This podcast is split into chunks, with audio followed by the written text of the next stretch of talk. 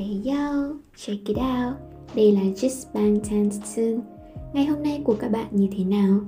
Tôi mình hy vọng các bạn đã có một ngày thật là tuyệt vời.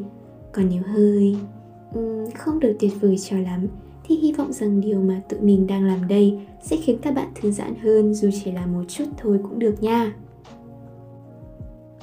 Postcard của ngày hôm nay sẽ là một bản chance article vào ngày 16 tháng 1 năm 2022 với tiêu đề Bạn không cần sự cho phép của bất kỳ ai để có được niềm vui.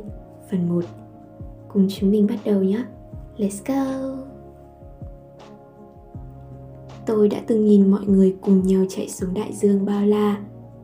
Đây là cảnh tượng rất phổ biến ở Florida, một vùng đất có những dãy đá vôi lớn nhô lên từ đáy đại dương giữa đại Tây Dương và vịnh Mexico như một dải bờ biển khổng lồ và cũng là nơi tôi lớn lên. Những người đến từ các vùng đất liền của đất nước, những người thậm chí chưa từng nhìn thấy đại dương trước đây, thường có xu hướng chạy về phía nó. Những người đã rất lâu rồi mới được nhìn thấy đại dương thì cũng ra sức chạy. Họ cố gắng hết sức mình trên cát khô, sau đó trở nên vững vàng hơn trên nền cát ướt nến chặt, lướt qua những đám rong biển và mảnh vụn bãi biển, rồi sau đó thả mình xuống đại dương xanh ngát nhìn họ thả mình xuống làn nước muối ấm áp và những con sóng nhỏ đang dập dìu. Tôi hiểu được là mình đang chứng kiến một niềm vui sướng đang vỡ òa và gần như không thể lay chuyển của tất cả mọi người. Trước đó, tôi cũng từng thấy điều này và chỉ có thể thở dài. Khi còn là một đứa trẻ của Florida, cha mẹ chuyển đến tiểu bang khi tôi mới một tuổi. Tôi lớn lên ở đó, học đại học ở đó và làm việc cho nhiều tờ báo trên khắp tiểu bang trong 8 năm rưỡi. Tôi đã đi du lịch từ Pensacola đến Jacksonville đến Key West rồi gặp người chồng tương lai của mình ở đó. Tôi không nghĩ nhiều về những khoảnh khắc như thế này. Đơn giản là đại dương ấy vẫn luôn ở đó. Đôi khi tôi quay trở về thăm nó, đôi khi thì không. Một người bạn đã từng kể cho tôi nghe về lần cô ấy nhìn thấy mọi người chạy và hét lên trong lòng đại dương vì hạnh phúc. Và mặc dù tôi không nhớ chính xác câu trả lời của mình, nhưng tôi vẫn nhớ cảm xúc của nó. Ồ, thôi nào, thật là nhàm chán. Tất cả những cảm xúc không thể kiềm chế đó bằng cách nào đó cứ động lại trong tâm trí tôi. Tôi dường như không thể hiểu nó. Khi thật, hầu hết thời gian, ngay cả khi đi biển, tôi thậm chí còn không xuống nước Đơn giản là tôi không muốn phải gội đầu mình bằng nước muối. Tôi cũng không bao giờ mua kem vì tôi biết ở ngoài rẻ hơn nhiều. Kem trên bãi biển vô cùng đắt đỏ. Trong tâm trí tôi, nó chỉ dành cho khách du lịch và những người thích ăn uống. Cái niềm vui sướng không thể kiềm chế ấy sẽ khiến cho người ta trông như thế nào nhỉ? Có thể là một khách du lịch ngốc nghếch, hoặc có thể chỉ là một kẻ hút máu khách hàng. Tôi đã dành rất ít thời gian ở bãi biển hay ra ngoài và ít gặp mọi người khi tôi biết đến nhóm nhạc Hàn Quốc BTS trong đại dịch Covid-19. Những ngày của tôi diễn ra qua những khối thời gian được phân chia rõ ràng, được giao cho nhiều nhiệm vụ khác nhau, cho nhiều không gian khác nhau trong căn hộ nhỏ mà tôi ở chung với chồng và hai con mèo. Sau này khi chỉ còn một con, một con đã chết trong đại dịch. Nếu không có sự tổ chức nghiêm ngặt đó, tôi sẽ chẳng làm được gì cả. Chúng tôi đã sẵn sàng để ra mắt Defector Media, nghĩa là tập hợp với tất cả những người tôi từng làm việc, cùng đứng lên để kêu gọi mọi người ủng hộ, để chúng tôi có thể viết về thể thao và văn hóa giữa một cuộc khủng hoảng toàn cầu lớn. Tôi đã dành rất nhiều thời gian để vật lộn với sự nghi ngờ bản thân và rồi đánh mất đi nhiều cơ hội. Hóa ra, khuynh hướng này vẫn không bị biến mất khi tôi bỏ mặc các thiết bị của mình trong một căn hộ nhỏ. Vào một ngày bất chợt, tôi quyết định dành cả ngày để xem các MV của BTS trên YouTube. Tôi bắt đầu với Dynamite, sau đó xem qua một vòng các MV trước đó. Có những lúc, YouTube đã đề xuất video màn trình diễn trực tiếp bài Live nằm trong album Wings năm 2016 của nhóm. Đó là một bài hát đen tối đủ để tôi buộc phải xin lỗi mọi người khi tôi nói với họ rằng đó là bài hát đưa tôi đến với fandom của BTS. Tôi ước gì mình có một câu trả lời vui vẻ hơn, sự vui tươi nhẹ nhàng của Boy With Love hoặc là sự táo bạo của My Drop. Nhưng sự thật là lai. Bằng cách nào đó, ngay cả trước khi xem lời bài hát được dịch sang tiếng Anh, tôi đã biết bài hát nói về điều gì. Một lời than thở về việc ngăn chặn bóng tối, hội chứng kẻ mạo danh và sự nghi ngờ bản thân. Bài hát đó được thể hiện bởi Jimin, thành viên cuối cùng gia nhập nhóm, người có thời gian đào tạo ngắn nhất, người mà ban quản lý từng cân nhắc không cho debut, người nổi tiếng với tính cầu toàn trong công việc.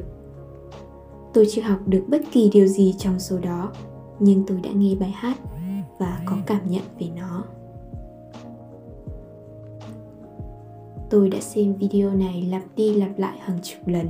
Sau đó, tôi nhắn cho bạn bè rằng tôi hoàn toàn có thể hiểu được tại sao BTS lại nổi tiếng đến vậy. Sau đó, tôi vào bếp và nói với chồng rằng bây giờ tôi đã có BTS, 7 thành viên của BTS, RM, Jin, Suga, J-Hope, Jimin, V và Jungkook. Họ đang dục dịch chuẩn bị phát hành album mới. Và mục tiêu của tôi là nghe hết tất cả các bài trong album cũ của nhóm trước khi album mới phát hành. Tôi đã hoàn thành nó những lúc rảnh rỗi trong nhiều tuần và sẵn sàng cho comeback. Thoạt đầu, điều thu hút tôi, giống như thu hút bất kỳ ai khi đến với âm nhạc của nhóm, chính là sự kết nối vô hình giữa bản thân mình với các bài hát.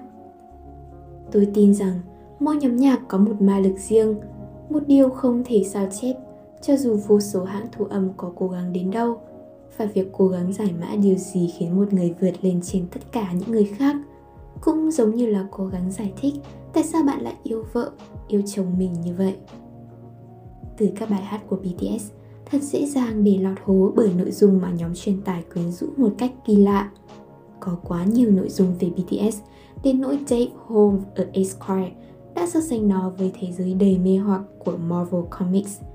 Sau tất cả, thì tôi tình nguyện lạc vào trong đó nhưng tôi vẫn chắc chắn rằng khoảng cách giữa ARMY với BTS chỉ là chiếc màn hình điện thoại mà thôi. Họ sống ở Seoul. Bây giờ tôi sống ở California. Một đại dịch đang tàn phá toàn cầu.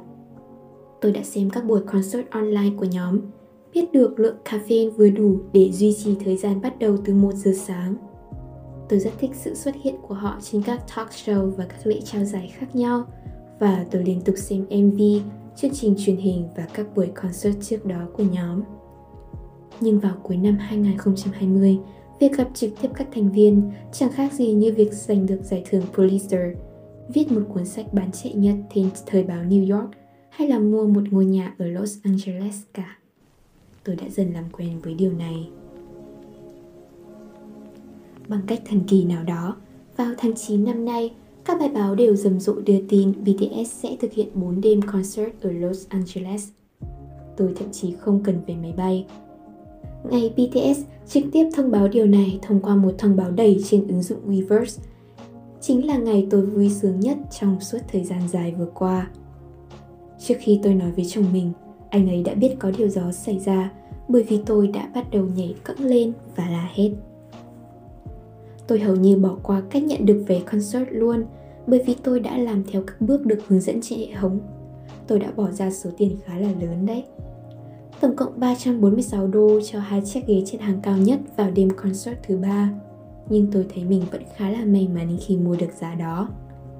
Vào ngày diễn ra buổi hòa nhạc, tôi thấy những chỗ ngồi trong khu vực của mình còn có giá 500 đô cho một cặp. Có nhiều bài viết rất dài về những cách họ sử dụng điều đó để tăng lợi nhuận bằng việc biến vé xem buổi concert như Super Bowl và NCAA Final Tour trở thành biểu tượng địa vị cho giới thượng lưu giàu có. Tôi sẽ không viết về điều đó ngay bây giờ đâu. Và đó chính là bản article ngày hôm nay. Tuy rất tiếc, nhưng tụi mình xin phép được dừng số podcast này tại đây. Chúc các bạn buổi tối ngủ ngon nếu như bạn nghe vào buổi đêm và chúc một ngày tốt lành cho bạn nào vô tình nghe vào ban ngày nhé. À đúng rồi, hãy follow kênh của tụi tớ trên nền tảng mà bạn đang nghe nha. Tại vì tụi mình sẽ chăm chỉ ra các số podcast vào mỗi 7 giờ tối thứ hai và thứ sáu hàng tuần đó. Just for Bangtan Tạm biệt các bạn. Goodbye.